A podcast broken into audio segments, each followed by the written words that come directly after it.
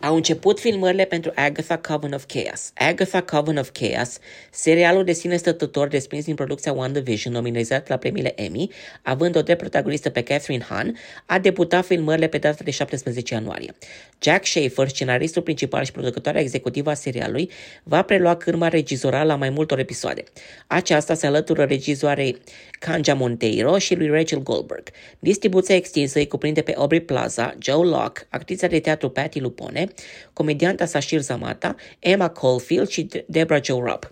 Detaliile intrigii sunt un mister, însă povestea se concentrează asupra prăbușitoarei Agatha, prezentată inițial drept Agnes, vecina benevolă din WandaVision, fiind dezvăluită apoi a fi unul dintre antagoniștii principali ce își dorește puterile vrăjitoare stacojii. Deznodământul narrativ a lăsat-o pe Agatha captivă în personalitatea lui Agnes, pierzându-și orice amintire despre adevărata ei identitate.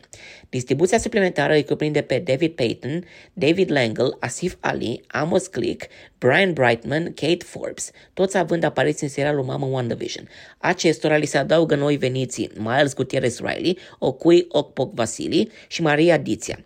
Personajul interpretat de actrița Kathryn Hahn a reușit să fure atenția de fiecare dată, atât fanii cât și criticii, ajungând să o îndrăgească.